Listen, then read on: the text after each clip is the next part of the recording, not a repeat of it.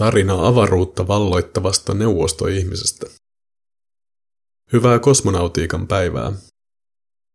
Päivälleen 57 vuotta sitten Neuvostoliiton kansalainen Juri Aleksejevich Gagarin kiersi Vostok-aluksellaan maapallon ympäri. Venäläisessä kalenterissa on ensimmäisestä avaruuslennosta lähtien juhlittu huhtikuun 12. päivää kosmonautiikan päivänä. Virallisemmin ilmailun ja avaruuslentojen päivänä. Gagarinin lennon myötä ihmiskunta astui avaruusaikaan, mutta ei yhteisenä rintamana. Lento osui kylmän sodan kiihkeimpään vaiheeseen. Kaksi suurvaltaa, Neuvostoliitto ja Yhdysvallat, uhittelivat toisilleen maapallon vastakkaisilta laidoilta. Samaan aikaan, kun kilvoilteltiin rauhanomaisesti kohden avaruutta, pullisteltiin avaruusteknologian potentiaalisilla sotilaallisilla mahdollisuuksilla. Neuvostoliitolle Gagarinin lento oli erävoitto avaruuskilvassa, ja sellaisena se piti hyödyntää. Väitöstutkimuksessani tarkastelin tuota avaruuden ja sen valloittamisen läpikyllästämää ajanjaksoa Neuvostoliitossa. Käytyäni läpi aineistoni, tuhansia valokuvia ja satoja lehtijuttuja, elokuvia, piirroksia ja muuta avaruuden valloituksen innoittamaa materiaalia 1950- ja 60-luvun vaihteesta, Kävi kuitenkin selväksi, että sotaisan uhittelun sijasta avaruus tuotiin määrätietoisesti osaksi arkista neuvostoelämää. 1960-luvun alussa avaruus oli modernisaation ja teknologisen edistysuskon symboli, ja kosmonautit, avaruuden valloittajat, uusia huimapäisiä neuvostoihmisiä. Vasta laskeutuneen Gagarinin harteille kasattiin melkoinen rooli. Laskeuduttuaan hän oli jo huippunsa treenattu esiintyjä, jonka tehtävänä oli kiertää ympäri maailmaa. Avaruuteen hän ei enää lentänyt. Se ei ollut tarpeen, sillä valtionjohdolle lennon suurin merkitys ei ollut avaruudessa, vaan maan päällä. Se oli osoitus siitä, että sosialistinen maailmanjärjestelmä toimi. Sankari osana sotateollista järjestelmää. Gagarin oli koulutettu osana ensimmäistä kosmonauttiryhmää huippusalaisessa koulutuskeskuksessa lähellä Moskovaa. Julkisuudessa häntä ei ennen onnistunutta lentoa ollut nähty. Hän ja muut koulutettavat kosmonautit olivat valtion salaisuuksia, osa sotateollista järjestelmää. Tämän järjestelmän osana kaikessa heihin liittyvässä oli taiteiltava kaiken kattavan salailun ja valtavien julkisuuspaineiden välillä. Jokaista uutta avaruuslentoa tuli hyödyntää julkisuudessa niin laajalti kuin mahdollista. Oli selvää, että propagandakoneiston oli levitettävä mahdollisimman tehokkaasti tietoa jokaiseen uuteen avaruuslentoon liittyvistä tieteellis-teknisistä saavutuksista – Tämän oli kuitenkin tapahduttava niin, ettei mitään vastapuolta mahdollisesti hyödyttävää informaatiota tullut ilmi. Tilanne oli nurinkurinen. Piti kertoa niin paljon kuin mahdollista sanomatta oikeastaan yhtään mitään. Jokainen avaruusohjelmaan liittyvä julkaisu, haastattelu, valokuva tai tekninen piirustus oli ennen julkaisuaan tarkastettu ja sensuroitu tarkasti. Jos raketti ei päätynyt kiertoradalle, kosmonautti kuoli tai loukkaantui harjoituksissa, ei tästä tiedotettu. Mitään ei lipsahtanut julkisuuteen vahingossa.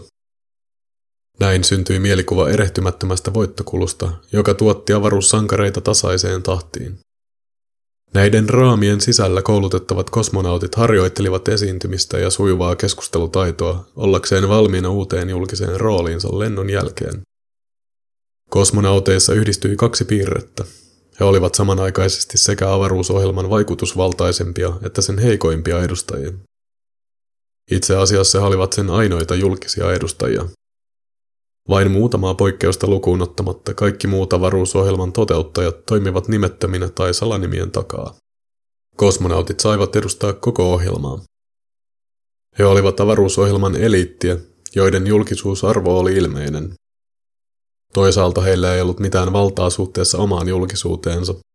Heidän koko elämänsä oli julkisuudessa, mutta tuo julkisuus oli tarkasti valvottuun ja valikoituun tarinaan sidottua. Kosmonautti modernina neuvostomiehenä. 1960-luvun maailmanpolitiikassa elettiin kylmää sotaa. Se ei kuitenkaan ollut ainoa konteksti, jossa kosmonauttisankarin tarinaa kerrottiin. Sitä kerrottiin myös, ja ehkä ennen kaikkea, Neuvostoliiton sisällä, tarinana meistä meille. Stalin oli kuollut vain alle vuosikymmen aiemmin. Usko modernisaatioon, tieteen ja teknologian keinoin tapahtuvaan voimakkaaseen elintason ja hyvinvoinnin nousuun oli vahva. Khrushchevin hallinto lupasi nopeaa elintason nousua, asuntorakentamisen kasvua, kulutustavaroiden lisäämistä ja työajan lyhentämistä maailman lyhyimmäksi. Elettiin kommunismin rakentamisen aikakautta. Tämä sukupolvi tulee elämään kommunismissa, oli tiuhaan toistettu iskulause, josta onnistuneet avaruuslennot olivat selkeä todiste. Tämä oli se konteksti, johon Gagarinin sankaritarina rakennettiin, optimistinen, moderni ja tulevaisuuteen katsova. Gagarin oli neuvostokontekstissa uudenlainen mieshahmo. Hän oli paitsi huimapäinen avaruuden valloittaja, myös yllättävän arkinen perheenisä, joka rikkoi perinteisen maskuliinisuuden rajoja. Sodan kokeneena hän edusti ensimmäistä sukupolvea neuvostomiehiä, joiden todella oletettiin osallistuvan perheelämään. Äidistä, isästä ja lapsista koostuva ydinperhe esiteltiin nyt uudenlaisina neuvostokuluttajina. Stalinin ajan runsaasta muotokielestä irtaantuva aikakausi ihaili skandinaavista sisustusta ja arkkitehtuuria. Kuvalehdissä esitelty Gagarinin koti oli valoisa ja ajanmukainen. Hyvä maku ja sivistynyt käytös miellettiin yhteen nykyaikaisuuden kanssa.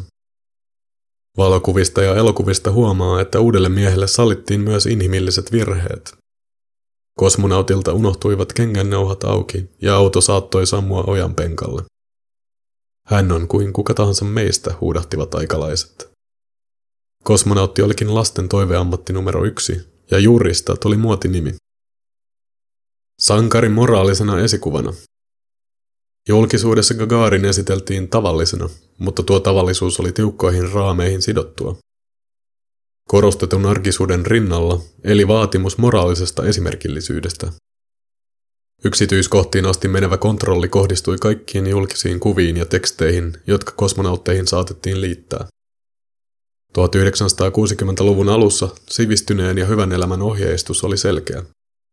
Vain muutama kuukausi Gagarinin lennon jälkeen julkaistu kommunismin rakentajan moraalikoodi listasi tavoiteltavat hyveet. Uskollisuus kommunismin asialle, rakkaus sosialistista synnyinmaata ja sosialistisia maita kohtaan. Tunnollinen työnteko yhteiskunnan hyväksi, huolenpito yhteiskunnan omaisuuden säilymisestä ja karttumisesta, yhteiskunnallisen velvollisuuden selvä tajuaminen, leppymätön suhtautuminen yhteiskunnan etujen loukkaamista kohtaan, kollektivismi ja toverillinen keskinäisapu, humaaniset ihmisten väliset suhteet, rehellisyys ja totuudellisuus, siveellinen puhtaus, vaatimattomuus yhteiskunnassa ja yksityiselämässä, keskinäinen kunnioitus perheessä, huolenpito lasten kasvatuksesta, suvaitsematon suhtautuminen epäoikeudenmukaisuuteen, toisten kustannuksella elämiseen, epärehellisyyteen, kiipeilyyn ja etuiluun. Neuvostoliiton kaikkien kansojen veljeys, suvaitsematon suhtautuminen rotuvieroksuntaan, leppymätön suhtautuminen kommunistisen rauhan ja vapauden vihollisia kohtaan, veljellinen solidaarisuus kaikkien maiden työtä tekevien ja kaikkien kansojen kanssa. Kosmonautti kuuluisuutensa vankina. Tähän muottiin mahtuminen ei ollut aivan helppoa. Juhlatilaisuudesta toiseen matkaava kosmonautti oli jo muutaman vuoden päästä väsynyt, ja se näkyy hänestä otetuissa valokuvissa. Media sai tehdä kaikkensa pitääkseen julkisuuskuvan puhtoisena. Tupakat retusoitiin valokuvista, naisseikkailuista vaiettiin. Julkisuudessa perheelämä oli aina onnellista. Kun Gagarinilta kysyttiin vähän lennon jälkeen, mikä avaruuslennossa oli ollut vaikeinta, on vastaus selvä. Kuuluisuus. Gagarin olisi halunnut vielä lentää avaruuteen. Hän aloittikin intensiivisen harjoittelun vuosien kiertueelämän jälkeen, mutta sai surmansa harjoituslennolla maaliskuussa 1968, vain seitsemän vuotta avaruuslentonsa jälkeen. Kosmonautin julkisuuskuvaa kontrolloivat tahot huokaisivat mahdollisesti helpotuksesta. Sankarin ikääntyminen saatiin pysähtymään ennen kuin elämäntapojen vaatima vero kävi liian ilmeiseksi.